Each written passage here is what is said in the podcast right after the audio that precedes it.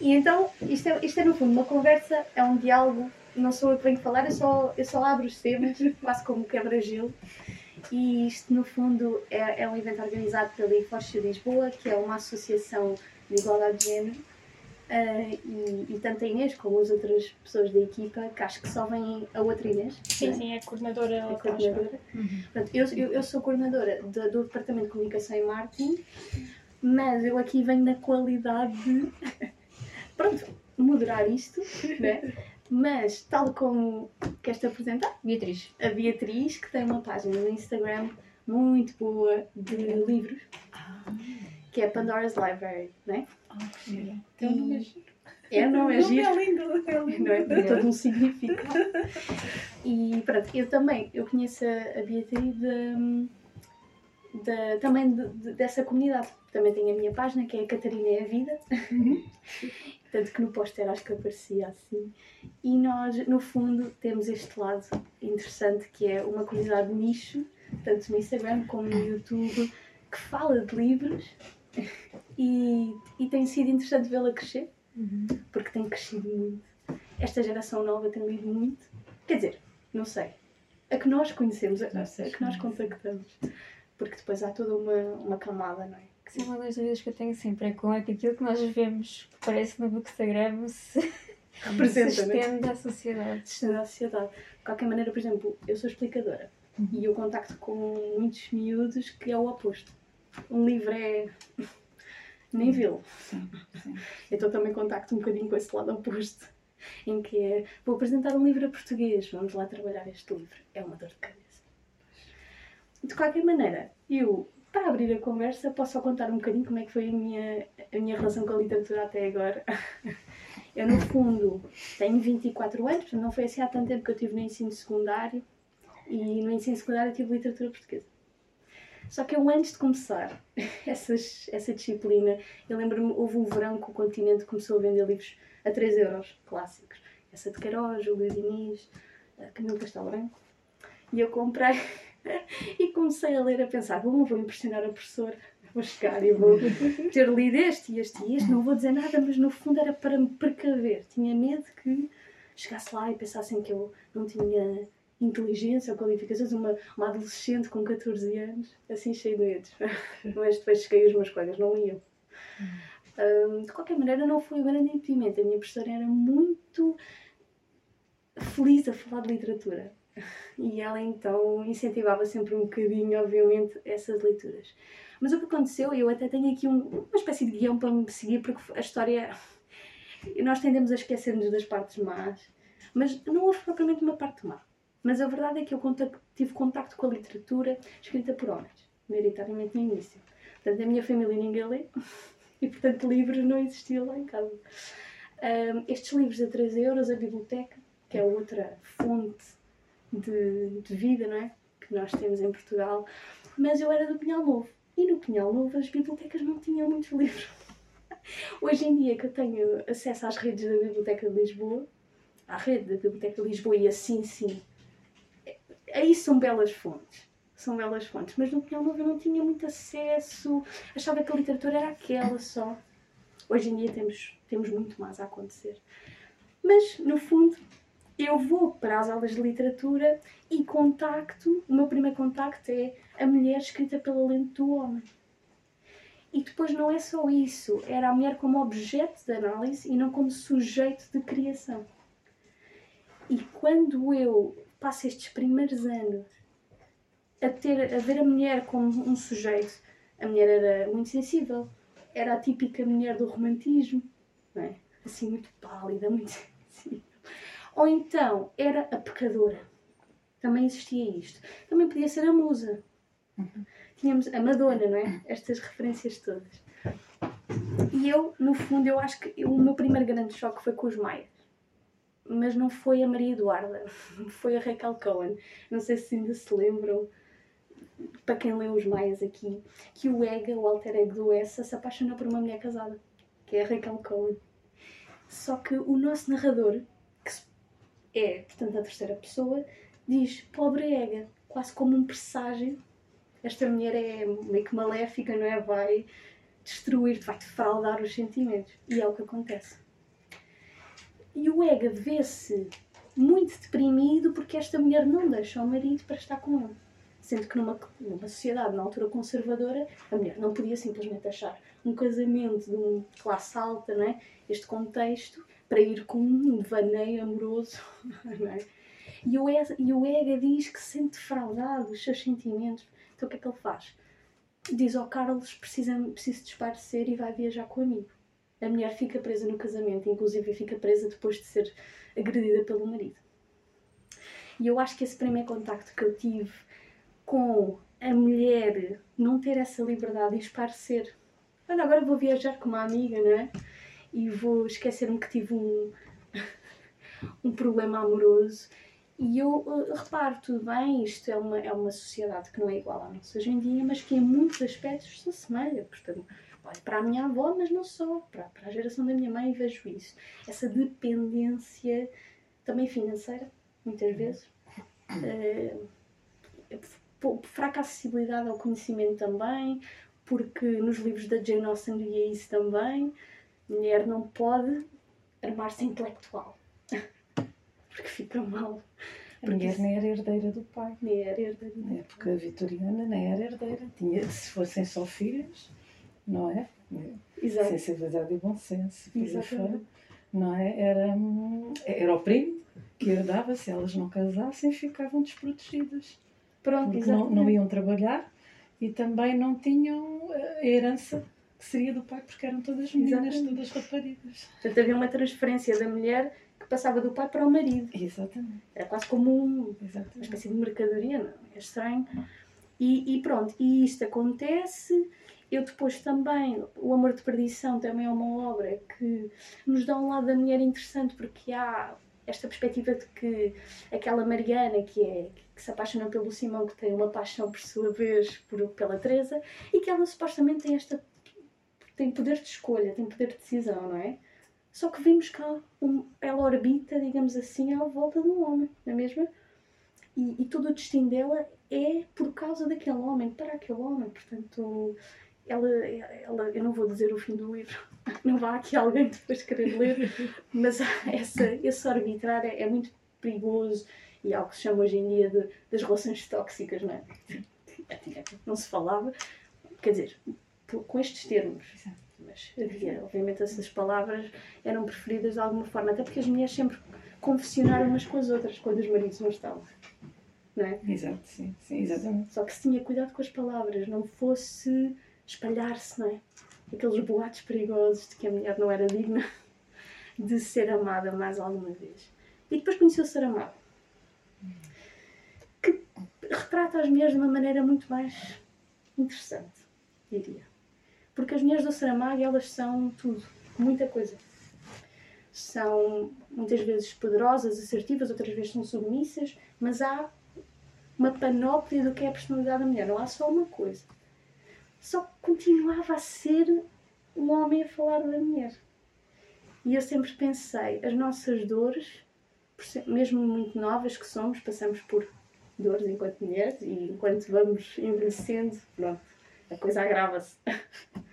Porque se começa a ganhar mais percepção, a maternidade, o mercado de trabalho, às vezes só ficar em casa, tudo carrega um peso que o homem talvez não saiba compreender tão bem. Tem as suas dores, mas muitas vezes não são entrelaçáveis, digamos assim, tão facilmente. E o Saramago, ele há uma ressonância na mesma da dor que não é nossa. É quase uma perspectiva de fora. Mas era um homem que, segundo dizem, gostava muito da sua Pilar, respeitava a sua Pilar, queria entender a sua Pilar e via a Pilar como uma mulher por si só. Segundo dizem. Nós estamos entre duas casas. Não é? Nunca estamos. Mas notei isso. Só que depois foi quando eu contactei com esta senhora que as coisas mudaram. As coisas aqui tomaram. Eu nunca me vou esquecer os parágrafos que ela escreve ainda, ainda estão presentes passado tantos anos.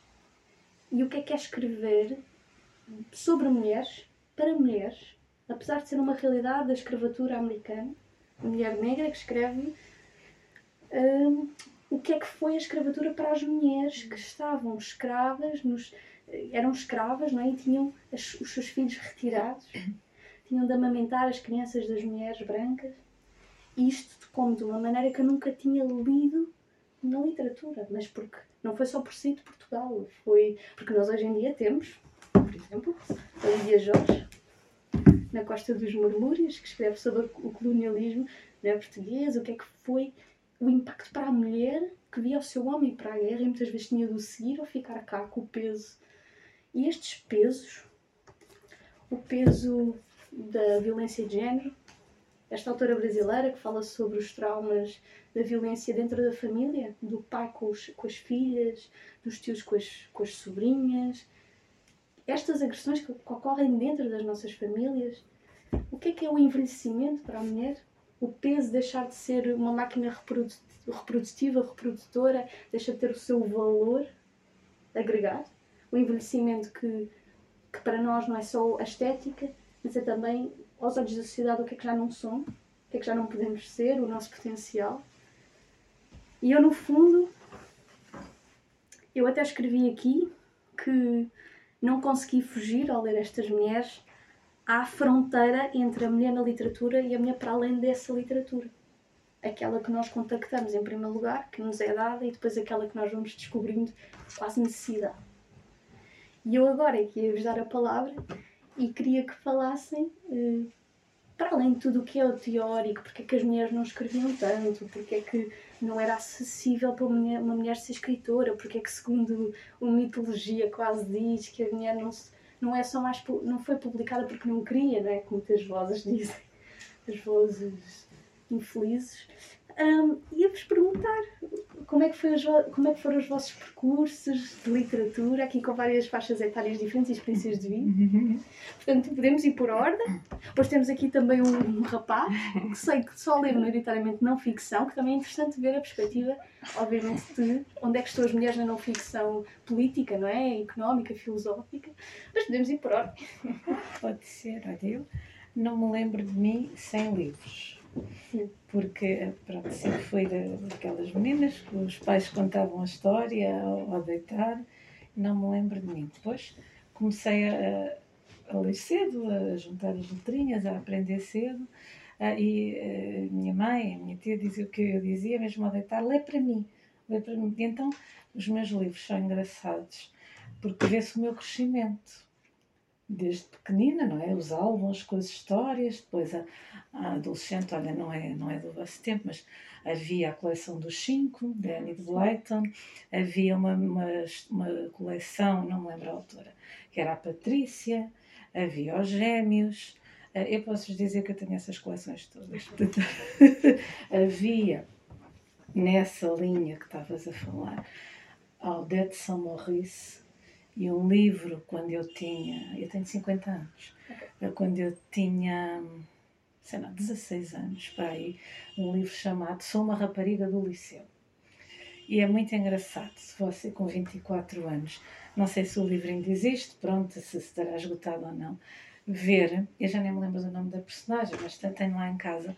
Então sou uma rapariga do liceu. Era uma menina com 16 anos, filha, tinha o pai, tinha a mãe e tinha naquela altura um rapaz que queria ser namorado, mas ela achava que era muito certinha, então não sabia bem uh, se havia de aceitar, se os pais iam achar bem. O pai era médico, a mãe era dona de casa naquela altura e a menina.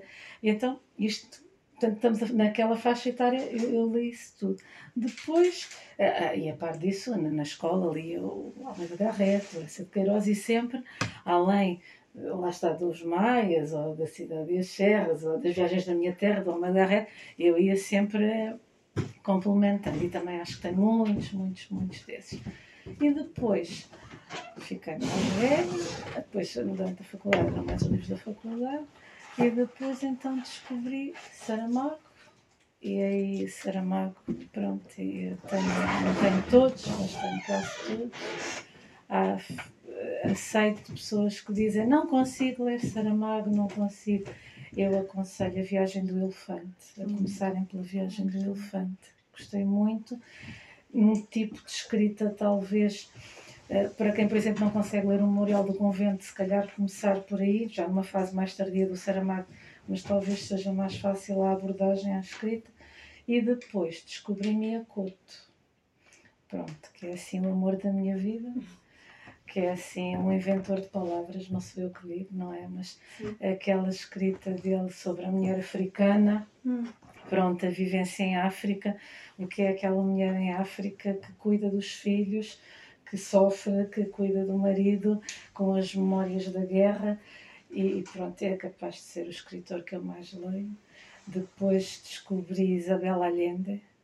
Uh, tenho agora ali, o último foi. Um, ai, não me lembro do nome agora, pronto, não me lembro do nome. O último é Violeta. Hum. Uh, e o penúltimo, Mulheres da Minha Alma. Sim. Mulheres da Minha Alma é quase é, é quase uma biografia dela. Olha, a Mulheres da Minha Alma, ela fala desde o nascimento dela uh, e a separação uh, dela, da separação da mãe do pai, tendo ela ficado com a mãe uma, uma relação complicada, um pai dominador sobre a mãe, até que se separaram.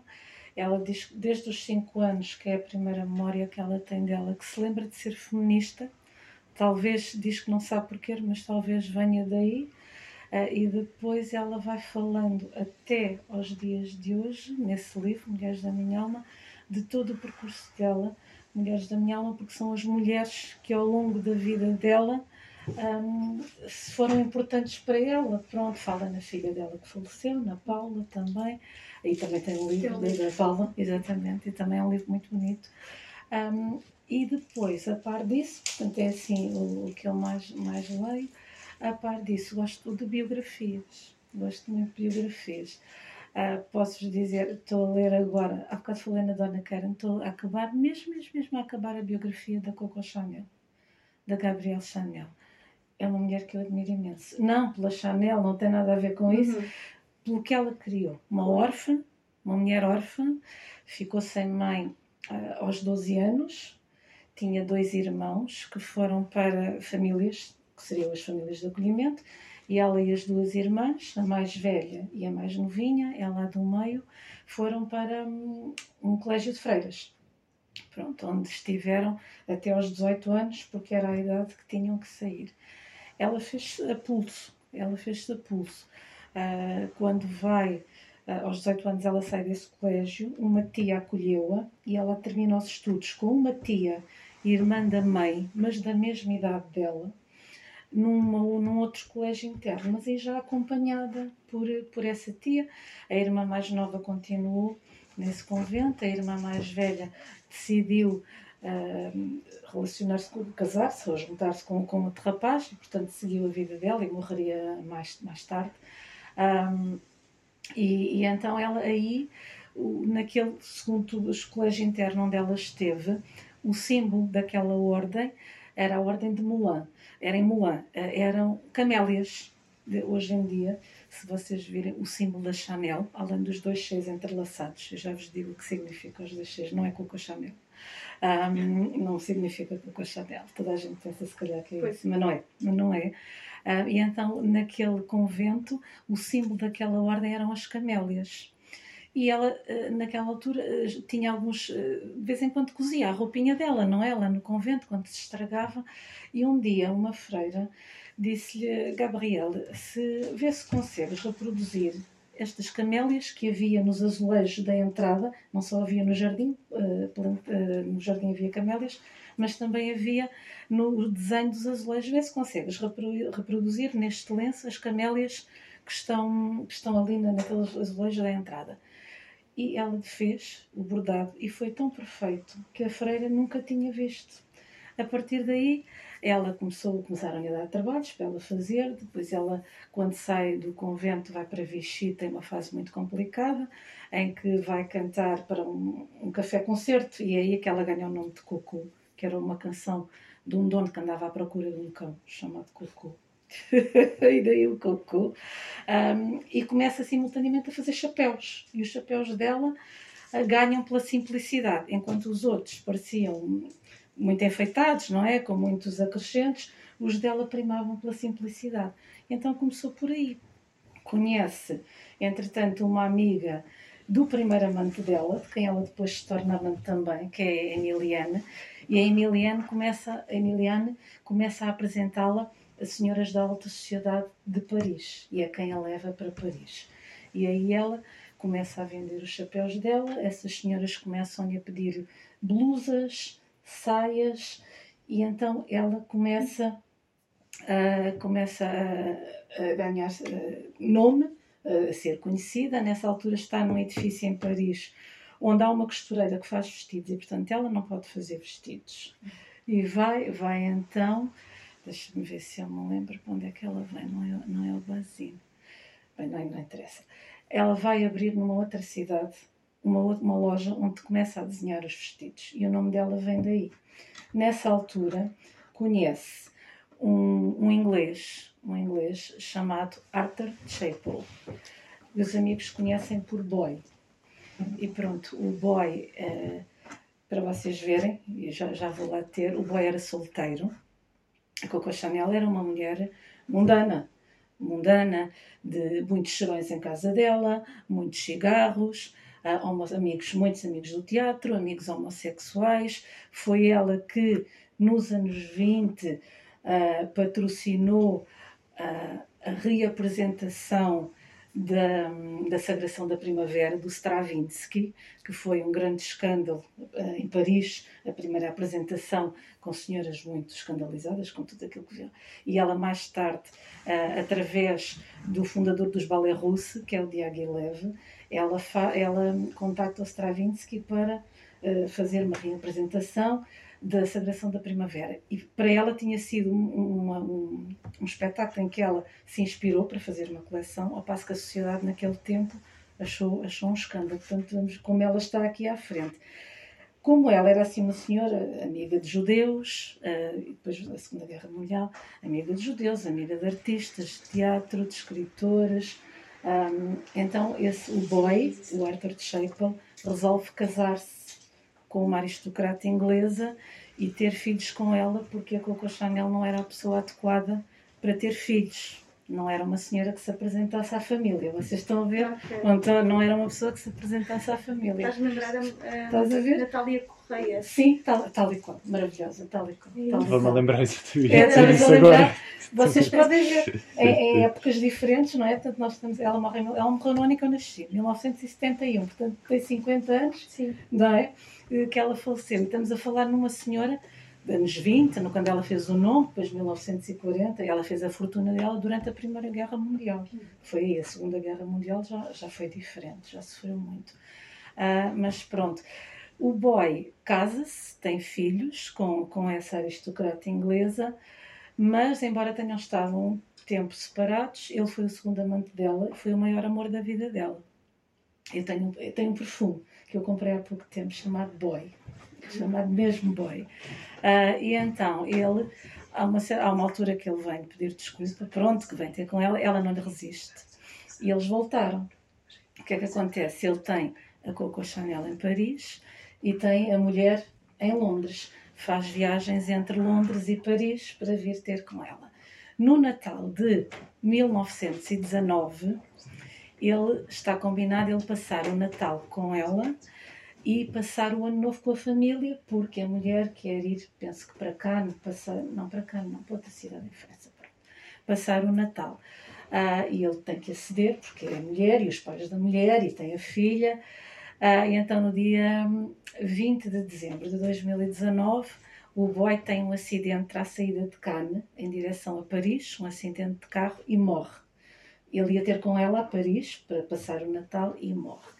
Eh, foi um grande desgosto para ela. Ela tornou-se muito tirana das empregadas nessa altura, muito exigente, muito insuportável. E para mitigar um pouco a dor, ela desenhava, e na altura a Chanel não tinha um símbolo. E ela começou a desenhar dois Cs. Dois Cs, fazer vários. E esses Cs, a uma certa altura, ela entrelaça-os de costas, de costas viradas. Então, aqueles dois Cs que nós vemos hoje significa uh, Arthur, não é, Arthur Capel e Gabriel Chanel. Não são os dois Cs de Coco ah, Chanel. Pronto. Uh, é, é, bonito, é só, é, pronto, é, é, uma coisa engraçada de saber. Sim. Isto para chegar à conclusão que é uma mulher que eu gosto de biografias, gosto de biografias de mulheres fortes, de mulheres que para mim são, são exemplo. Um, os dois maiores exemplos assim que eu tenho, de, porque gosto de coisas antigas, gosto, gosto destas mulheres que me inspiram. Gosto da Audrey Hepburn e gosto da Gabrielle Chanel. Chanel é uma mulher à frente do, do tempo, lá está, uh, que vivia uma vida rodeada destes escritores, destes artistas, uma mulher que, embora uh, tivesse muitas clientes, pessoas muito ricas, não é? Que depois as apresentavam umas às outras, nunca foi bem aceite uh, fora deste mundo, apenas quando interessava apresentar a imagem que se conhecia aquela estilista conhecida. No entanto, se fosse a família tradicional, lá está, tal como o boy, não, ela mais tarde teve outra amante, uh, era um duque, um duque escocês, uh, que a deixou exatamente, ela pensou casar com ele, ela tem, não sei se ainda existe, não estou quase a acabar, uh, a primeira mansão dela fora de Paris chama-se de Paris chama-se La Pose, é no Mônaco e foi comprada, era o retiro dela, foi comprada para se casar com esse aristocrata escocês. Uh, ela estava, pensava naquela altura, porque ainda tinha o sonho. Vocês reparem, como embora a mulher seja tão independente como esta, uma mulher tão independente, tão livre, com uma independência financeira que as mulheres não teriam nos anos 30, 40, como mesmo assim ela sonhava casar. Uhum. Nunca teve filhos também, a partir de uma certa altura, eu também não tenho eu também não tenho. Há uma certa altura que ela pensa, quando chega àquela idade, não é? Que as senhoras deixam de poder ter, ter filhos, vem a menopausa, e ela pensava, mas será que foi isso que eu quis? Foi assim que a vida aconteceu? Será que escolheu? E naquela altura, quando ela pensa, ela tinha ainda a esperança de casar, embora fosse tão livre, faltava-lhe às vezes a companhia à noite. Uhum. Percebem onde eu estou a querer chegar? Que às vezes a mulher, por tão independente que seja, este é um exemplo, pronto, de uma mulher que eu gosto e que, isto para dizer que às vezes, pronto, que é destas coisas assim, para terem uma ideia, que, sim, sim. que eu gosto. A par disto, gosto de livros de música clássica, muito. Li, antes deste livro, li um livro que não está à venda nas livrarias, está à venda apenas no Instagram. No Instagram. Há uma página no Instagram que se chama Mami Geographic. Uh, essa página do Instagram é da Maria Miguel Pereira. Então, a Maria Miguel um, tem dois livros publicados até agora. Um é sobre viagens e o outro é a Tosse. Ela é uma apaixonada por música clássica. Eu acho que a Tosse vai ser assim, tipo uma espécie de uma bíblia. Tem 50 composições de 50 de, não, tem 50 composições de vários autores clássicos. Não são de 50 porque, por exemplo, Debussy tem dois, Tchaikovsky tem três, e ela apresenta cada capítulo é dedicado a uma obra. Por exemplo, tem uma dedicada à Sagração da Primavera, do, do Stravinsky, uh, tem La Bohème, do, do italiano, do deixa ver. Eu já, já, já tive esta hora isto já está muito difícil. Esta hora já está muito difícil. Mas isto é para vos dizer que é o género de literatura que eu gosto e é o que eu leio até hoje. Portanto, eu já vou ver aqui, já vos digo que bastante eu não consigo. Diverso, bastante não, é muito diverso. Eu já vos digo o que é que eu quero lá espera lá, espera lá, que eu não consigo. É, mas é muito interessante que as biografias, as autobiografias e os livros de memórias também temos aqui, por exemplo, Sim. os diários da Silvia Pleta à venda. Desculpem, Puccini, está bem, desculpem. Já ah. como Puccini, está bem, pronto, pronto. Está dito, está dito. São fortes aqui. São. Os livros de memórias e os diários, então, são qualquer coisa. E depois gosto de citações, gosto de citações. Olha, eu trouxe, trouxe aqui uma coisa, por acaso da gente falar de Miyako, já vos deixo falar, eu falo muito, não é? Falo muito, é uma coisa horrível. E enquanto nunca li. Nunca li. Ai!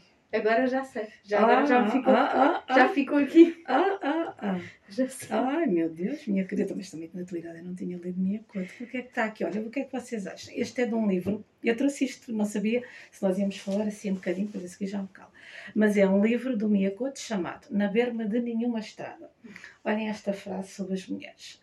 Não sei se concordam, mas pronto. A mulher é uma nuvem não há como lhe deitar a âncora. Hum? hum? Pronto. É, para, mim, para mim representa muito, pronto, a mulher uh, o que não se deixa aprender, não é? Sim. Mas eu trouxe, trouxe aqui para o caso da gente falar um bocadinho. Olha, esta, esta situação. Ótimo, Pronto, já falei tudo. Não, é vocês, com licença. Sim, está lá início. Agora apresento-me, sou a coordenadora de eventos da Ecochic Lisboa. Peço desculpa, achar que estava em aulas. Não, não. Tá, estás a ser gravada, lá. Continua. A seguir podes ir tu, vai, vai sim por ordem. Tá bem? Vamos fazer a ordem assim. Porque eu vou explicar porquê. Eu acho que deve ser daqui do grupo a que lê menos e que tem menos para partilhar. Ah, não, não. Mas eu acho que eles têm coisas super interessantes. Tu tens um blog de livros, portanto vais ter muito para dizer. Depois no fim posso partilhar de escritoras mulheres que eu gosto claro. de ler e que é que eu tenho lido, mas Andar acho que tem mais para partilhar. Acho que fazemos a volta assim. Está bem. okay. basta, basta ter um, um livro. Né? Eu às vezes também tenho memória tão má que às vezes me perguntam de livros e só me lembro de um. Eu até costumo dizer, é como se só tivesse lido esse. Mas esse é muito Sim, importante, não, claro, não é? Claro. Então pronto, agora temos aqui uma. Giramos a um volta. então. Ah, portanto, sou Beatriz, tenho 32 e hum, em termos de Mac, o meu percurso na leitura. Um, eu sempre li muito em pequena, porque a minha mãe era professora, então incentivava muito a leitura livros de uma aventura, adorava, depois Harry Potter, Senhor dos Anéis. Entretanto, no entanto, à medida que fui crescendo, por um lado, durante os anos da faculdade, simplesmente não conseguia arranjar tempo para ler. E depois, eu, no fundo, saí da faculdade, eu tinha estudado artes, e um bocadinho como tu querias impressionar a tua professora português, eu sentia mal por ter estudado artes, porque era uma coisa demasiado prática, não era suficientemente inteligente, suficientemente teórico. Então decidi que queria ler assim os, os clássicos.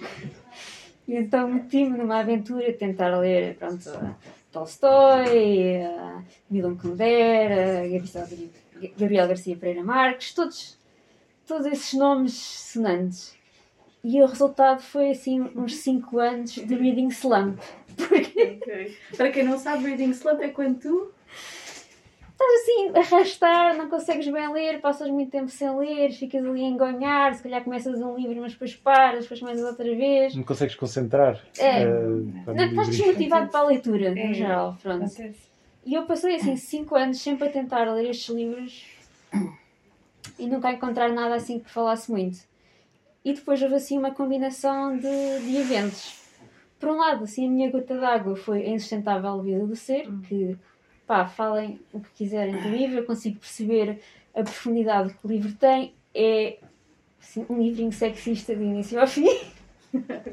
e testei, testei todo o male gaze, tipo, todo o olhar masculino sobre as personagens que apareciam. E ao mesmo tempo, curiosamente, apesar de eu estar a ler quase só estes clássicos, e a minha estante na altura, tipo, as minhas leituras eram para aí, sei lá, 25% mulheres, 75% homens, Tive uma pessoa na altura que me disse muito indignada: Mas já reparaste, só, só lês mulheres? Só, mas era 25%. Devia andar para aí, quer dizer, eu lia algumas mulheres, mas não lia de todo só mulheres. Uh, e até era engraçado porque essa pessoa não lia mulheres nenhumas, mas não se, não se apercebeu que se calhar, tipo, ok, mas tu só lês homens, de facto, e eu leio 25%, 40%, sei lá, não chega à maior parte. E então com essa combinação de coisas decidi. Ai, só em mulheres. Olha, pois é isso que eu vou fazer. Isto foi há cerca de 7 anos. E então comecei a priorizar mulheres. Não é que eu não leia nenhum livro de um homem, mas estão muito abaixo nas minhas prioridades, porque tento sempre priorizar as leituras de mulheres. E pronto, a conclusão é que há, há livros bons de mulheres sobre tudo, seja o que queres que leias, podes priorizar uma mulher em vez de priorizar um homem. E mudou completamente, comecei a ler muito mais, comecei a ler muito mais, comecei a gostar muito mais dos livros que lia. Uh, acho que teve mesmo um impacto também a nível de vida e de percepção do mundo. Um, e depois foi também, foi um bocado gradual, porque eu comecei por fazer essa decisão, primeiro só no que toca à ficção, ainda na ideia um bocado naif que pá, fix, não ficção vai ser igual. e depois, assim, um ano ou dois depois, fui, não, espera lá, mesmo na não ficção, é completamente diferente. E estás a falar da não ficção política, história? Sim, sim, sim. Não ficção política, principalmente, que é o que eu leio mais em termos de não ficção. Também alguma não ficção histórica, mas menos. Porque mesmo aí a forma como o olhar que, que, que, a maior parte das historiadoras têm vai ser completamente diferente do olhar que os historiadores homens têm. Um, pronto, e é isto que eu tenho a dizer. Passe a seguir. Eh, não, muito brevemente, é um pouco para aquilo que estás a dizer, é quando começas a ler não ficção, aí é que se percebe mesmo o que é, que é não haver uma visão feminina do mundo, no que toca ao estudo da, da política, da história. Uh, há uma ideia uh, inconsciente que é pôr a mulher do lado emocional e o homem do lado da razão, ou do lado do lógico, racional da vida. Então, eu li muito pouca ficção, li sobretudo Saramago, foi o que eu comecei, adorei, comprei imensa coisa. Uh, mas quando comecei a ler não ficção, por necessidade por um lado, mas também porque é mais o meu interesse, aí é que eu percebi. Comecei, eu tenho uma lista de 40 ou 50 livros no meu telefone para ler e deve ter para aí dois livros de mulheres. E não, e não é por falta de. Não, não foi por falta de tentativa. Porque aquela rapariga já me sugeriu algumas obras. Uh, e, e depois, pronto, obviamente, homens brancos, porque depois quando se vai falar de uma mulher negra, aí não, não há. Não, não há eu, eu, eu, quando, eu tive algumas obras sugeridas e não há editadas sequer em Portugal. Encontrei o Feminismo Colonial, ali por, por sugestão. Uh, foi assim, foi a única coisa que eu li uh, realmente que, que tem uma visão não masculina e não branca do mundo. Da uh, François Berger, né? Só para dar aqui o nome, caso alguém tenha. Sim, e o livro é pequeno e é, é, é, é muito fixe, é, é, é muito interessante. E lê-se lê bem, tem uma linguagem muito acessível, portanto, não faz aquilo que, que eu vejo muito. Isto é, eu vejo muito na literatura de homens e especialmente brancos, que é ter uma linguagem muito prolixa, uh, ter uma comunicação parece que estão a escrever as coisas difíceis de propósito para. Para nos perdermos. É, sim, porque primeiro, ah, veja para mim, sou o senhor doutor e escrevo tão bem que você não percebe o que é que eu estou aqui a escrever. Uh, e até porque isso, em alguns casos, até funciona quando se tem pouco para dizer, uh, as pessoas desligam e pode-se dizer que aquela pessoa é um senhor doutor porque, porque ninguém realmente se dá ao trabalho de ler aquilo tudo. E, uh, pronto, mas o meu, o meu percurso na literatura foi essencialmente esse: foi ler um pouco de ficção uh, Saramago, 90% do que eu li. As distopias. As distopias, exatamente. Que é uma boa porta de entrada para quem não gosta de ler. Foi a minha porta de entrada. Dos primeiros livros que eu li com atenção foi ali recomendado e emprestado por aquela rapariga que era a quinta dos, dos animais. Uh, portanto, a partir daí, Luís, Saramago alguns, uh, não ia dizer russos, mas não, foi só de Dostoevsky, que gostei muito, mas também nunca, nunca, mais, nunca, mais, uh, nunca mais li. Uh, adoro essa de Queiroz, só, e eu nunca li um livro completo, li certos, já comecei parte dos livros, adoro, só que tenho um pouco um complexo de produtividade e, e sempre não estou a ler coisas para, para, para, para encher de dados, eu fico um bocado não sei, porque, porque também não, isto parece um pouco injusto o que eu estou a dizer, parece que é, que é mais válido ler não ficção, mas não, isso é uma ideia.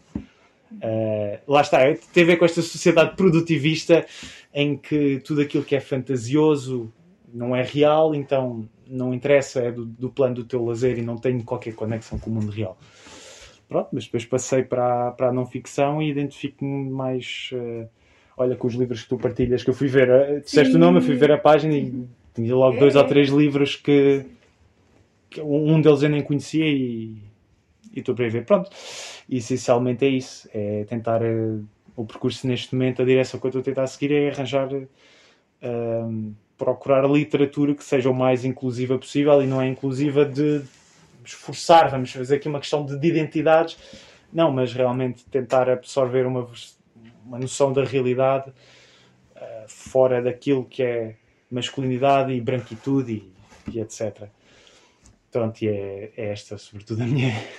Só, o meu, meu sentido. Só a parte que. Tu, vocês falaram os dois de uma coisa que é engraçado, que é a escrita da história. A mulher quase que sempre foi posta assim de lado: não escrevas, uhum. não, te atreve, não te atrevas a fazer parte disso, dessa criação, não é? Tu és uma criação, não és criadora. E isto é bíblico, não só, não é? Mas também hum, tem muito a ver com lá está, essa escrita que tu falas mais complicada, que às vezes estamos a ler alguns livros de, de, de homens e parece que é feito, para não ser lido por toda a gente, para manter aquele círculo restrito de intelectuais. E a figura da autoridade é uma coisa que neste país e neste mundo uhum. nós dizemos que esta pessoa é inteligente e associamos sempre, não é? uma pessoa inteligente que escreve bons livros aqui, um homem que figura de autoridade, um homem branco, isto, isto é uma questão. Por exemplo, o Franz Fanon, que é um escritor de, maravilhoso, muito importante, que era um psiquiatra e que escreve sobre uh, o colonialismo em África, nomeadamente. Uh, uh, qual era o país? Que a Argélia. França. Exato, Argélia. E ele é completamente cancelado, e quando falamos do cancelamento não é por ser sexista, não. Foi cancelado pelo Nuno Judice na televisão, que veio dizer que ele era um terrorista. Porquê? Porque ele fala. Dá, é, são conceitos que são fáceis de entender, mas que são distorcidos. Não é tanto ele falar de forma complexa, parece que às vezes falar de forma complexa e codificada eh, resulta mais do que ser sincero e as pessoas depois subvertem uh, as questões porque nós estamos a falar de narrativas. A, mulher, por exemplo, estas mulheres e tudo, elas escrevem para os jornais normalmente a, adotar as narrativas que se tinham do que é que se podia ou não fazer. Só que quando elas começam a sair dessa linha, são postas lá, são despedidas. São, dizem assim, não, por exemplo, a Dorothy Parker aqui diz: chamaram para o café e disseram: não escreves mais eh, críticas de teatro. Foste falar mal daquele homem, acabou para ti. Acabou vai tu criar o teu jornal, a tua revista, desenrasca-te, porque nós aqui não podemos ter mulheres chatear os homens. Portanto, temos estas questões. E a não ficção é um ótimo exemplo de como é que a mulher não escreveu a história nesse sentido, mas viveu. Mas a viveu e às vezes com o peso todo às costas. Não é? Portanto, agora Inês, olha, Inês. Desculpa, só, só o ponto é que eu esqueci. É, eu, não, eu não vou alongar, mas é Uh, eu falei de género, falei de raça e esqueci-me de classe. classe ou seja, como a um, Angela Davis escreve. Uhum. Género, raça, classe. Uh, pronto, era só um ponto importante porque claro. uh, as mulheres começaram a escrever, as mulheres brancas, e depois muito pouco as mulheres negras, mas ainda há uma elite. Ainda hoje em dia há, um, há uma elite intelectual dentro do mundo da, da literatura, quer de ficção, quer de, de, não ficção. Quer dizer, que tem a ver claramente com, como a Angela Davis diz, Sim. género, raça e classe. E tu, que é, é, um, é, um, é, um, é um senhor, gosta muito de, do materialismo histórico e tudo mais, mas isso fala-se, por exemplo, uma mulher pobre, classe baixa, que, que acorda às 5 da manhã, tem de apanhar dois autocarros para ir para o trabalho, chega ao final do dia, tem de, não, não pode encomendar o Eats, tem de fazer o, o jantar. Questão da reprodução social. Não, como é que esta mulher vai escrever um livro? Não, é? não pode delegar tarefas. Tem o dia todo ocupado. Uma dupla ou tripla jornada de trabalho, normalmente. É muito é impossível. Como é que se dá liberdade? Como é que se dá um espaço só seu? Como a Virginia Woolf fala do a room of one's own, não é? um quarto só para si. Mas este quarto, ele é uma, uma criação muito idealista, não é? Porque muitas mulheres não têm este quarto. Não têm. Não têm Vocês sabem, exemplo, o dia a dia, os dias de trabalho são longos. São longos. São longos, são cansativos. Uh, eu obrigo-me a ler muito no, no transporte. É, telemóvel e livro. Sim, sim, sim, sim, sim. Aqueles 5 minutos. Aquele, aquele telemóvel, depois à noite, tem também um bocado no sofá, já no fim tem tudo pronto para ir a seguir. Os dias, os dias são cansativos, não, além de serem longos, são, são exigentes. São, Sim. E, e, depois é complicado. Às vezes parece que não há vontade. Eu, eu hoje demoro muito tempo a ler um livro. Vocês sabem, não demoro muito tempo. Antigamente não era assim. Mas eu demoro muito. Às vezes penso assim, ah, Maria João, já, já há tanto tempo começaste a ler isto, sei lá, um mês passado, há dois meses, uma coisa assim. Nunca até parece mal, nunca mais acaba. Mas, é, é mas pronto, vou-me obrigando, não é porque gosto muito. E então tenho que ter sempre aquilo, mas é difícil. É difícil, é sim, senhor. É verdade. É, é um impedimento muito grande. Sim, sim, sim. Inês. Alô. Olá. Queria só que nos coisas qual é a pergunta que estava a ser feita. Ah, se quiseres falar do teu percurso como leitor e como uhum. é, é a literatura escrita por mulheres ou, ou, como é que tu viste a mulher sendo escrita por homens ou mulheres e depois quiseres falar, por exemplo, que é que como é que tu vês hoje os livros, como é que a mulher entra, por onde é que ela não entra. É basicamente as tuas divagações. Então há pouco disse que provavelmente era a pessoa que podia menos aqui, eu acho que ganho esse, esse troféu. Mas lá está, é a minha defesa estou a tentar. Porque foi. Eu comecei como uma criança que lia bastante, estava sempre a ler um livro, e lá está aqueles livros infantis, eu lia, lia uma aventura toda, lá estava os clássicos com que todos nós crescemos.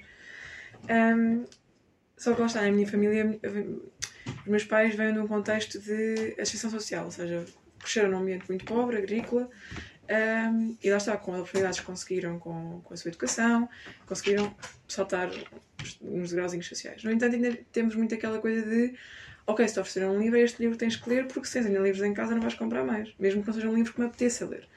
Então eu sinto que fui acumulando muitos livros que não me interessavam, mas também não conseguia pedir aos meus pais para me comprar livros que me apetecesse ler, por causa desse background uh, de crescimento. Então chegou-se ali a altura do, do ensino secundário em que eu estava muito atarefada, mais estudo, depois também estou numa área que é um bocadinho absorvente, que eu estou em ciências, estou a estudar farmácia. Um, eu lembro em que não li de todo, só li no verão, nas férias. E um, isso me gravemente porque eu, era uma atividade que eu gostava. E eu sentia a perder a capacidade de escrita no meio tanto cálculo. Uh, então, quando ia para a faculdade e comecei a trabalhar também, comecei a ter um bocadinho mais liberdade financeira, comecei a comprar os meus livros e estou a tentar fazer um esforço de, ok, não vou passar de, querer, de ler 0 livros por ano para 20. Então, impus um objetivo próprio de 6 livros por ano, que é um, um por dois meses, que para uma pessoa é pouquíssimo, mas para mim já é um salto bastante bom. E como tinhas dito, desculpa, não sei o teu nome. Beatriz. Beatriz. Também tentei começar pelos clássicos, então comecei a ler o Xenos de Solidão, Gabriel Garcia Marques. Então, para quem passou de não ler nada, para Gabriel Garcia Marques, tipo, ninguém me avisou o que é que eu ia encontrar, não percebi nada. trauma com esse livro. Nunca experimentei. A minha mãe já me disse que esse é um livro que se lê a segunda vez, passava uns anos para, para perceber, também demorei imenso tempo. Depois frustrava-me porque não percebia. Só que foi um livro também que, em termos de representação da mulher, é muito forte. E acho que foi das poucas coisas que eu percebi. um, que realmente os anos passam, mas quem fica na casa, quem mantém as, as poucas paredes que aquilo vai e, e, e, adapta aquela casa, são de facto as mulheres da família. Um, e aquilo representa muito a realidade da, América Latina e, e é bastante forte, mesmo não se percebendo a maioria. Aqui também precisa de um contexto histórico que eu não tinha na altura. Um, e é basicamente isso. Também descobri a não ficção há pouco tempo, porque em minha casa só vi livro de ficção, então quando eu descobri que havia livros de não ficção fiquei outro mundo. Então agora estou a ler o livro que eu estou a ler de momento, também já partilhei com a Catarina. Uhum. Um, tem a ver com a minha área, que eu estou, já está farmácia, foi escrita por um, professor de saúde pública, que é o Factfulness. E é o primeiro livro de não ficção que eu estou a ler estou a gostar muito, porque lá está, sentimos muito mais produtivos, porque de facto estamos a ganhar aqueles factos que estão imenso sujeitos à mesa do café. Que é tipo, uma pessoa diz uma, diz uma falácia qualquer, não, não, porque esta estatística assim é. Um, Dá-te poder também. É?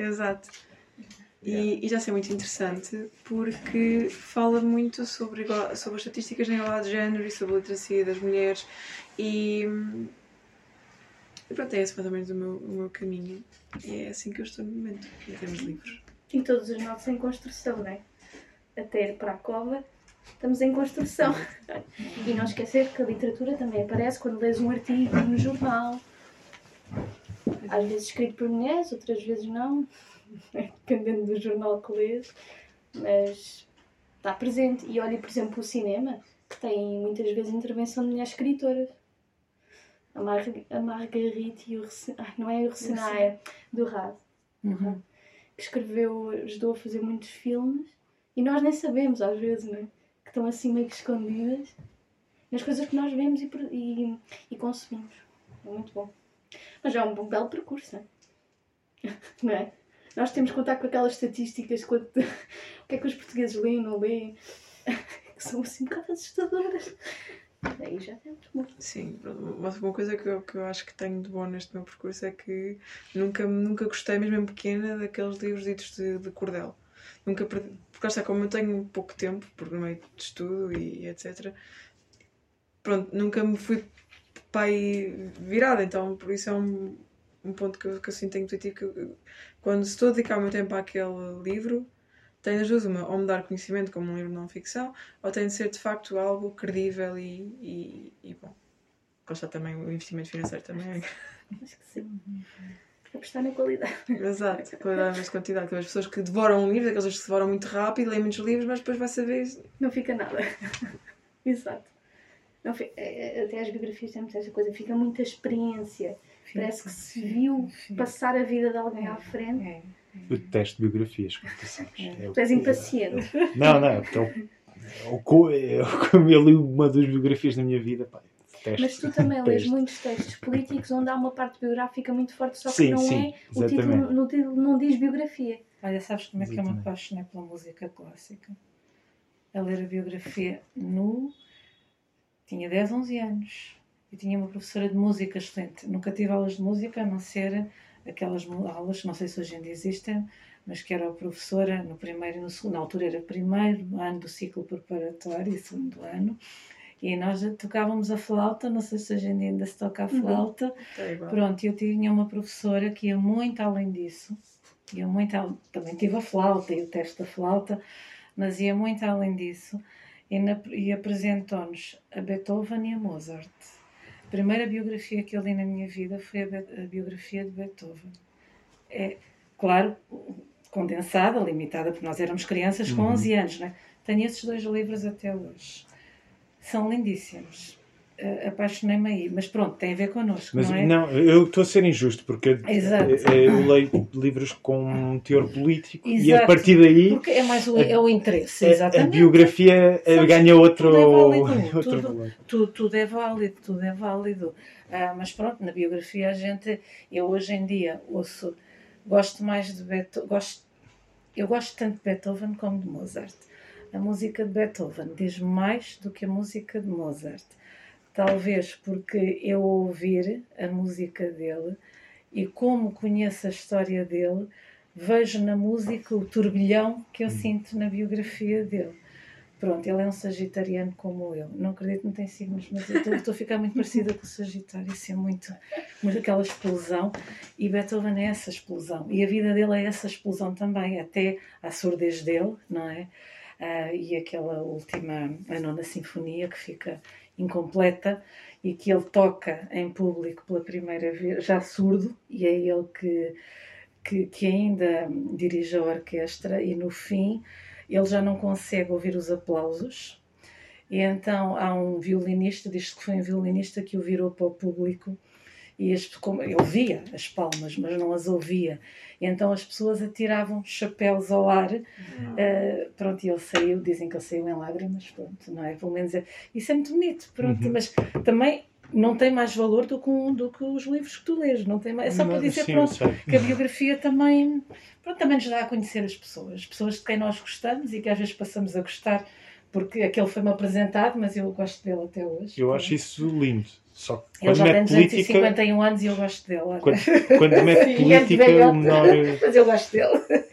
Quando põe política. É, claro que sim, claro que sim. É, muito então, difícil. Claro é muito difícil. Claro ou, ou, estamos a esmagar a pessoa que, sobre que estamos a escrever, ou então estamos a fazer uma reabilitação Exato. de uma figura Exato. mais negra ou uma coisa do género. Portanto Uh, não quer dizer que não mereçam ser lidos, mas uh, de todas, só claro. os últimos. Claro, claro, claro. Vou pôr as coisas assim, não tivesse mais nada, lia, mas claro, claro estão, cá em baixo. Pronto. Agora sou eu. Sim. Sim, e então o meu percurso era aquele percurso normal das crianças, lia os livros que tínhamos em casa que passavam dos meus irmãos, as aventuras, os cinco, tinha uma professora na escola primária que era maravilhosa e que nos meus anos oferecia-me livros, que era, era ótimo, porque assim eram livros para mim, que não eram os que vinham dos meus irmãos mais velhos. Depois, na escola, detestei os livros que eram obrigatórios, porque, mesmo, por exemplo, os bichos do Miguel Torre, que é uma coisa tão gira de ler hoje em dia, na escola acho que conseguiram destruir a forma como aquilo era, porque era palavra sim, palavra não, tínhamos que saber o significado. Ah, ah, de coisas que não faz sentido nenhum. No contexto tirava-se perfeitamente, mas sabia o significado daquilo. Dizer, perdi, perdi, o tempo todo a ler o dicionário e não consegui tirar o, a piada da história. Uh, depois, quando comecei a procurar as minhas coisas de leitura, sempre gostei muito de coisas muito exóticas. E então comecei a ler tudo de Gabriel Garcia Marques, Isabel Allende. Leio muito escritoras mulheres indianas, porque a minha família é metade indiana e metade portuguesa. Arundhati Roy. Arundhati Roy, Jumpalairi, adoro essas coisas todas. E muitas coisas transformadas em filmes, que é engraçado. Gosto muito lá da ativista da Arundhati Roy. É verdade. Espetacular. Sim, Até o Gandhi ela, ela, ela destornou. Não, eu, gosto, eu adoro toda essa parte de, de escritoras indianas mulheres, mas essas que eu conheço são mulheres indianas que vivem fora. Uhum. Não, não conheço assim nada de uma indiana que viva lá. Sim. E, portanto que tenha seguido essa, essa linha da escrita.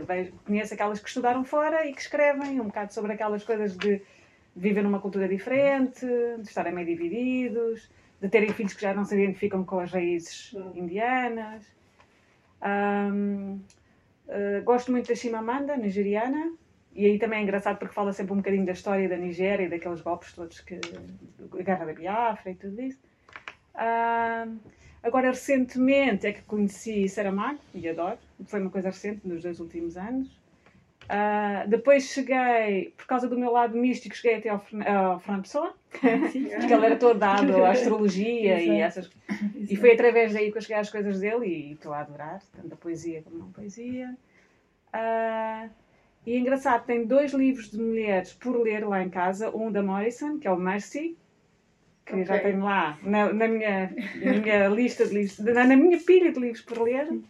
E tenho de uma italiana que agora está muito na berra, que eu nunca li nada dela, Ferrante. Hum, hum, também não li. Pronto, são os dois livros que eu tenho Já, agora lá. Ainda não, também. Acho que está super na moda, não faço ideia tá, que seja. Tá, Ofereceram-me tá. agora recentemente. E que ah, ninguém sabe quem é. Ah, não, não ninguém sabe. Mas está, está a ser tudo transformado em filme, não é? É, mas ninguém sabe quem é a pessoa. Ah, calhar nem é uma mulher. Ah, sabemos. Pois. Dizem, muita gente diz que é impossível que seja porque aquela, aquela escrita era impossível ser do homem, mas uh, que fica, ah. o mistério fica. Há de ser italiana. Antigamente também diriam a mesma coisa de uma mulher. Se aparecesse um livro muito bem escrito, também diriam George que era impossível Eliot, ser de uma mulher. Portanto. A George Eliot, que é o homem, quer dizer, o pseudónimo George Eliot, e a Mary Ann Evans Evans, algo assim. Lá está, os pseudónimos na altura, que era Sim. uma forma de chegar ao mercado literário. Mas a Helena Ferrante até a ser um fenómeno. Está a ser um fenómeno. É, está a puxar um por ler. Não sou assim muito de não ficção, muito pouco de não ficção. Uh, mas agora estou muito curiosa para ver o teu blog porque tu vais dar uma, umas, umas pistas boas. Ah, sim, sim. Assim, infelizmente, acho que 90 ou 95% da não ficção que eu leio é em inglês. Pois sim. Porque sim. não ficção escrita por mulheres em português ainda é muito pouca. Hum. Ah, começa a ver. Felizmente nos últimos anos. Dá um exemplo, é que eu não sei ninguém. Sim, por exemplo, não conheço uma. De que? É em português? Em português. Então, tens algumas coisas da Bell Hooks, acho que dois. Da Bell Hooks. Um da de Angela Davis. Tens ah, Maya Angelou também, a biografia dela. Tens um muito, muito bom que é o Caliban e a Bruxa. Federici. É, a Silvia Federici. Incrível. Um, pá, tens mais, mas já está, são poucos, mas tens. Tens aquelas muito conhecidas, por exemplo, a Ana Arendt, não é? Como ela gosta. uh, mas sim, isso é um grande problema aqui também em Portugal, não é? A publicação, tradução de muitas obras que agora já se começa a ver mais especialmente de, de editoras independentes, uhum. mas que está complicado. No Brasil, por exemplo, é o oposto. Uhum. Nós temos muitas editoras já só focalizadas a ir buscar as pessoas, os autores e as autoras adormecidas uhum. pela história, não é? E aqui a coisa ainda está um bocadinho lenta. não há tanto mercado, não é? Pronto, não. Também gira um pouco à volta disso. Assim questiono. Acho, acho que o mercado também se faz. Claro. Achas que há, há, um certo receio, um certo medo também das pessoas às vezes dizerem que gostam de alguma coisa? Têm medo de ser apelidadas, se calhar, de revolucionárias, comunistas? Sei lá, não sei, estamos fora da esfera para perceber. Não, não me parece fazer sentido, mas sei lá, talvez. É, não é? E eu também, esta era uma coisa que eu vos queria perguntar, é a questão da. Ou seja, esta não presença das mulheres está também noutras coisas, como por exemplo quando, quando vamos para a faculdade ou mesmo quando estamos no mercado de trabalho e a presença de figuras que escreveram sobre as áreas, não é? As bibliografias, como se costuma chamar, que são. Sim, sim, sim saúde é gritante. Em saúde. Um, eu, falo, eu falo muito disto porque é uma coisa que, que eu vejo não só nos livros, na, na, na leitura médica escrita, mas também de imagens um, a, a, medicina no feminino é muito, muito recente e, e pediátrica também. E isso vê-se não só nos autores dos livros, das biografias, como nas imagens, nos, na, nos autores, nas ilustrações, na forma como os sintomas são descritos. Nada está super baseado na experiência de ambos os sexos. É tudo muito. Sim, o conhecimento geral das pessoas é, é, reflete isso. Está é... totalmente centrado na forma de como os sintomas e, e, e nos problemas de saúde mais que afetam mais os homens e não, e não nas mulheres. Tanto que isso leva. Eu, não, eu tive menção que, que, que, que há pouco tempo foi precisamente isso. Leva a maus diagnósticos. Por e duro. E é porquê? Porque falta de representação na, na literatura médica. Exatamente. Não sei se já conhece o Mulheres Invisíveis. Sim, esse livro está, está, está muito Acho, também na moda. Fala bastante em capítulos só exatamente sobre a medicina e a ausência da mulher de medicina e dos estudos científicos, etc. Boa, e, literacia básica. eu, eu acho que são poucos os homens que eu conheço que conseguem explicar, por exemplo, como é que funciona uh, o ciclo menstrual. Coisas do género, coisas que deveriam ser básicas. Mas deram, ah, em algum ponto a sua instrução deram, só como é uma coisa que diz, ah, não diz respeito a ti, não precisas uhum. tomar atenção. Sim, então, sim, sim. De uma forma muito rudimentar e completa. Sim, sim, é verdade. E, e depois também há aqui uma falta de inserção de contextos, por exemplo, falou da, da, da Índia, é muito engraçado como, por exemplo, no mundo árabe, como se chama dizer este termo assim muito amplo, guarda-chuva, de como as mulheres, por exemplo, muçulmanas, elas são sempre descritas sob um olhar externo, um olhar ocidental, que as toma como reféns de alguma coisa, uhum. portanto, estão encapsuladas, digamos assim, numa bolha muito restrita e depois quando ela escreve a sua própria realidade nós não a aceitamos porque porque nos dói perceber que às vezes a liberdade é um conceito que nós criamos para nos proteger também das nossas das nossas prisões não é? aqui no Ocidente temos muito isso. A mulher o que é que é uma mulher livre? E pomos-la ali. E vem outra e diz não eu se calhar eu também sou livre de outra maneira. Ou pode não ser atenção sabemos. A, Beatriz, o primeiro ou o segundo livro que ela tem no Instagram é o It's Not About the, the It's Not the Burka. Era isso que eu queria falar. Eu queria que tu falasses um bocadinho disso. Porque então, ela, sim. O livro é muito bom, infelizmente só em inglês, também é recente, ele tem cerca de dois anos, acho que portanto ainda não chegou cá a Portugal. Um, duvido que chegue, infelizmente, mas pronto, talvez, quem sabe. Desculpa, e é uma... então tu compras quê? Compras os livros no Amazon ou, ou lês digital? Eh, normalmente, então, eu no que toca a ficção, normalmente faço a não ficção faço duas coisas, que é ouço o audiobook ah. e depois, aí tipo ao fim de um dos capítulos, se tiver achar que vale a pena e que é uma tá coisa bem. que eu quero consultar depois, então mando vir tipo o livro de fora, pronto. Um, eu acho que é uma das cenas fixas que eu acho para ler não ficção é que o audiobook dá-me dá uma camada de emoção que torna a coisa um bocadinho menos seca do que estar só tipo a ler, assim, se não estiveres muito habituado a ler não ficção.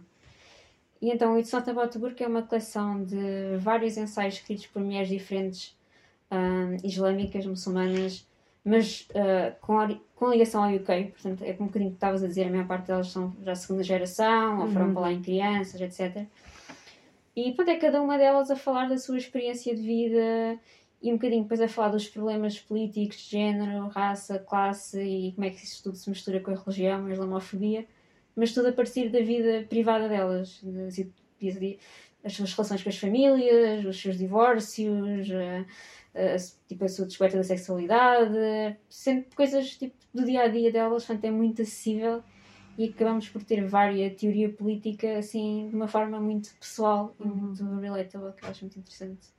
E entretanto já também tem lá para ler o We Have Always Been Here, que tu recomendaste. Ah, sim, sim, sim, sim. Já está lá também para a próxima. Que é um livro que eu arranjei em e-book, que eu tenho um Kindle, e que foi, pela primeira vez, um, foi um, choque, não é? Uma mulher muçulmana um, que ela denomina-se como queer, portanto, é, ela, ela pelo menos descreve-se como bissexual, mas que tem essa fluidez também, tanto na orientação como no género. E foi um choque ver o que é que é crescer nesta cultura e depois trazer os ir com os pais para o Canadá para fugir, porque viviam num contexto político em que era uma minoria religiosa dentro de uma macro-religiosa eh, e, portanto, tiveram de fugir, vão para o Canadá e ela tem de fazer a ponte entre a burocracia e os pais porque falava inglês. E depois é o contexto todo de estar presa a um casamento forçado e o que é que ela, o que é que é ela lidar com isso, impor a sua vontade, eu também não vou contar mais, mas que foi um choque para mim porque ler na primeira pessoa e é um livro de memórias. E foi, e foi assim um choque.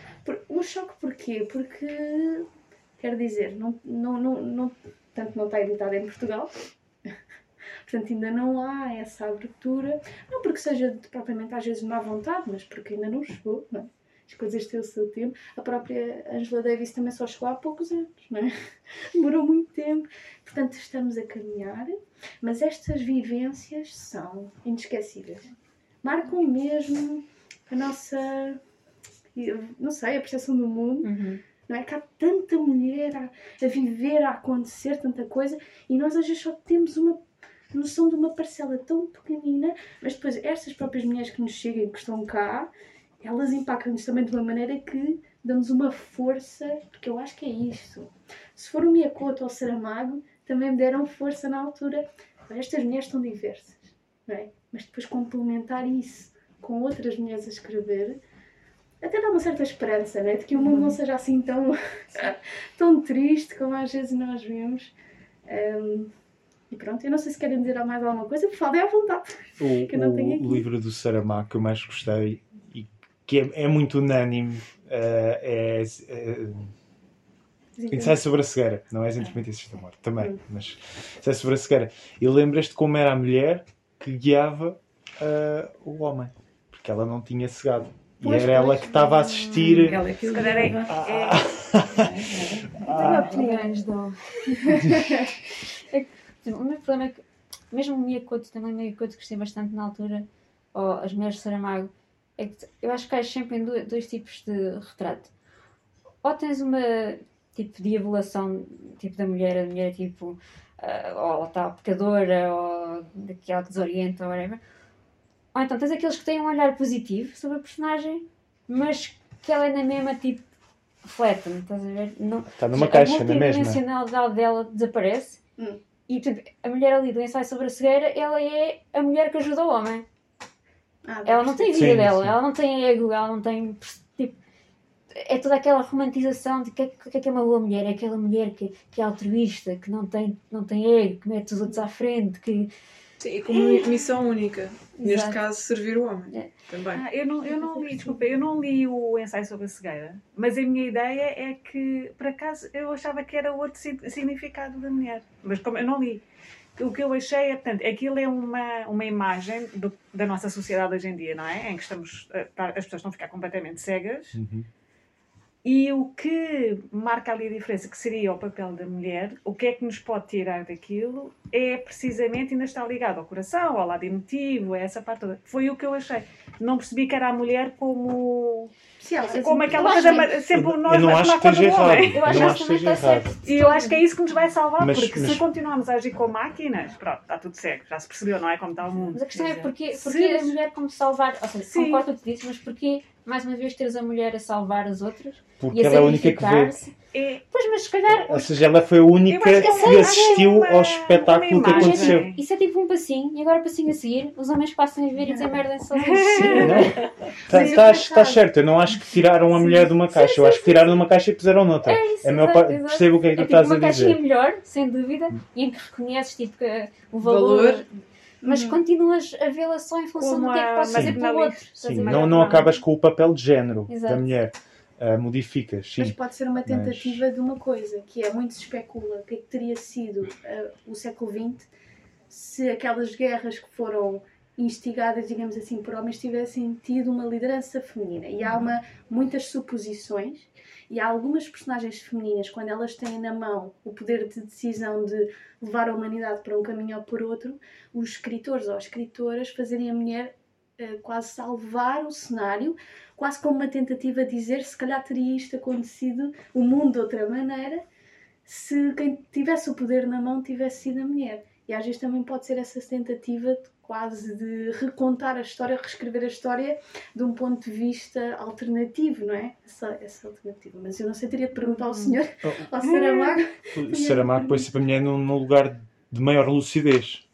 Uhum. O, que, por sua vez, também pode ser sexista. Compreendo a dizer, mas ele põe sempre a mulher num lugar de maior lucidez, como por exemplo o Baltazar e a Belimunda. Sim, a Belimunda uh, vê.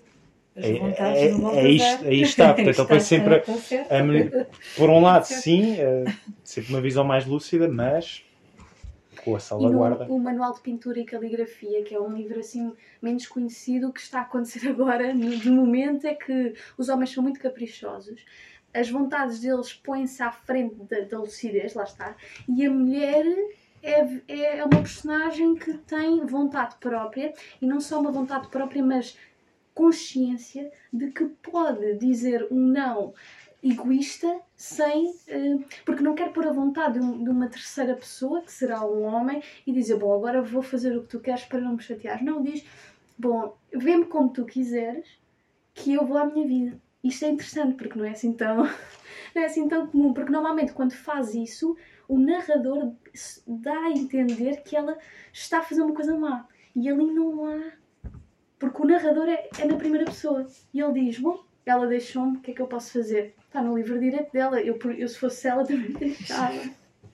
Eu, portanto, há estas perspectivas que também são muito, são muito interessantes. E eu, e eu também vos queria dizer que, por exemplo, este tipo de, de escritora que chegou em livraria em segunda mão, portanto, isto é uma cópia do Brasil. Não está editada aqui, pelo menos ela está escutada. Isto é uma coisa do outro mundo. Como, uh, a mulher brasileira a escrever emoções também tem uma dimensão muito específica, como a América Latina, como a Índia, como, portanto, às vezes a nossa realidade enquanto mulher portuguesa e este é também é brasileiro, mas, por exemplo, a Lígia. Ai, a Lígia. A Lídia. Lídia Jorge, pronto. É porque uma é Lígia, a outra é Lídia, eu acho que baralho. Mas a Lídia, por exemplo, é uma mulher que, que se considera que escreve de uma maneira muito complicada. Não sei se já, já tentaram ler. Não. Ela tem uma escrita muito difícil. Então uma pessoa pega no livro da Lídia, realmente desiste.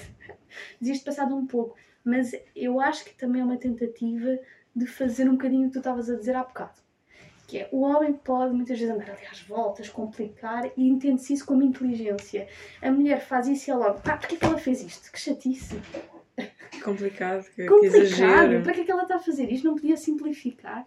E portanto, acho que esta é forçar a entrada também de espaços intelectuais. Quer dizer, é, é interessante. Eu às vezes vou-me deparando com, com estas questões e e fico feliz. E depois, este tipo de livros é importante para as pessoas que não gostam de ler a ficção pura e dura e querem conhecer as vidas por outras entradas. Como eu já ouvi dizer, não gosto do, do Kafka, mas adoro os diários.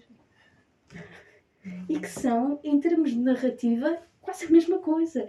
Só que às vezes o nome, às vezes a categoria que nós pomos, assusta.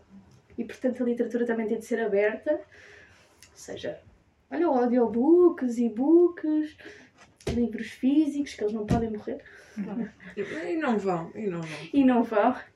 E já agora falaste em islamofobia, eu há bocado abri aquele livro, se tiveres interesse, a carta aos barocos da islamofobia. Dizer porque é que não, ele não concorda com usar o termo islamofobia, mas sim racismo. Já agora, se tiveres interesse, vai lá dar uma olhada dela. Eu já estou já, já aqui de bookseller, não é? Sim, sim, sim. e pronto, e queres dizer alguma coisa, Inês? Olha, queria dar umas palavrinhas finais. Muito obrigada por terem vindo ao nosso segundo evento do Festival Arts Week para celebrar a Semana do Dia da Mulher. Espero que tenham tido um bom dia ontem, que é um dia especial e de luta. Uh, e pronto, fica o convite de virem aos restantes, que vão decorrer até domingo. Uh, tudo entrada gratuita. Os links são mediante inscrição. É de facto o concerto de sexta-feira e a mostra de curtas-metragens no domingo, mas está tudo nas nossas redes sociais. E espero que tenham gostado. E já agora gostava de saber como é que souberam do, do evento e do festival. Eu vi no Instagram. Ah, é, no Facebook da livraria. Eu vi no Instagram da livraria. Da livraria. E vocês foi por Instagram. Sim, sim. Então como é que é? Quer ter hora de seguir? Como é que é o teu... Uh, Catarina é a vida. É a vida. Catarina é a vida. Também quero o teu E eu também quero o teu, porque tens, deve ter dicas ótimas. Pandora.s.library Desculpa, desculpa. Pandora. Pandora. .s.library. Ok. Pandora's Library. Pandora's Library. Ok. E, e, também foi um prazer. Adorei ouvir-vos. A sério que sim. Também. A sério que sim. sim gostei muito também. Muito, muito obrigada por organizarem isto. Ah, está tudo ali. Mas muito feliz do, do, e pelo convite, não é? Inês? Obrigada. Ah, sim, não havia pessoa. E pronto, isto é uma conversa que não tem fim e que podíamos ir amanhã, depois da manhã, depois da manhã, podíamos pensar aqui toda a noite. Toda a noite, tertúlia, não é? Se tivéssemos uma amiga Natália Correia, agora tínhamos oh. uma bela noite. Maravilha. A fumar uns cigarrinhos e a ver uns belos sofás de. Enfim. Já estou eu a imaginar. De qualquer maneira, para quem gosta também destas coisas, a série da RTP Três Mulheres é muito boa. Uhum. Vai sair agora a segunda temporada. Uh, está na RTP Play, a primeira já, que já lá pusemos. Sim, eu já queriam repetir a primeira, não é a segunda vez. Eu ainda não vi, mas eu já vi isso, o anúncio disso, mas não, não vi ainda. Recomendo vivamente, a primeira temporada foi muito boa. Sim, Portanto, é sobre a Natália. Sim. É sobre sim, a Natália, é. sobre a. A Senua Cassis. Senua Cassis, é, sim. E a jornalista que era. Vera Lagoa. Vera Lagoa. Exatamente. Exato, pois ainda não vi nada, mas sei. E, onde, e, e no caso da Vera ah. Lagoa aborda muito aquilo que disseste, que ela está a fazer o mesmo que os homens e foi completamente exposta de lei descartada. Sim. Sim, sim. E depois porque também está associada a um lado político, que ela tem uma ligação ao Partido Comunista e isso também é outra fonte de cancelamento também da mulher uh, no século XX e agora. Mas, mas também temos isso. Temos muitas outras escritoras que não têm publicação, não são lidas pela sua filiação política. Isso também acontece. Por isso é que a Ana Arendt foi das primeiras mulheres a entrar no mundo intelectual. Sim, porque por oposição tem outras que são incentivadas porque, porque dizem o que, o que, o que, a, maioria, o que a maioria não é, da visão política defende. Portanto, temos isso. E ali a Marielle Franco, que não tem nenhum livro, mas que é uma mulher maravilhosa e que dia 14 vai, vai ser o, o aniversário da, do assassinato dela que daquelas vozes que não está presente na literatura propriamente, mas que, mas que tem uma influência tão grande que vai estar presente na literatura por ressonância, não é? Porque, enfim, a Mariel, presente, como dizem.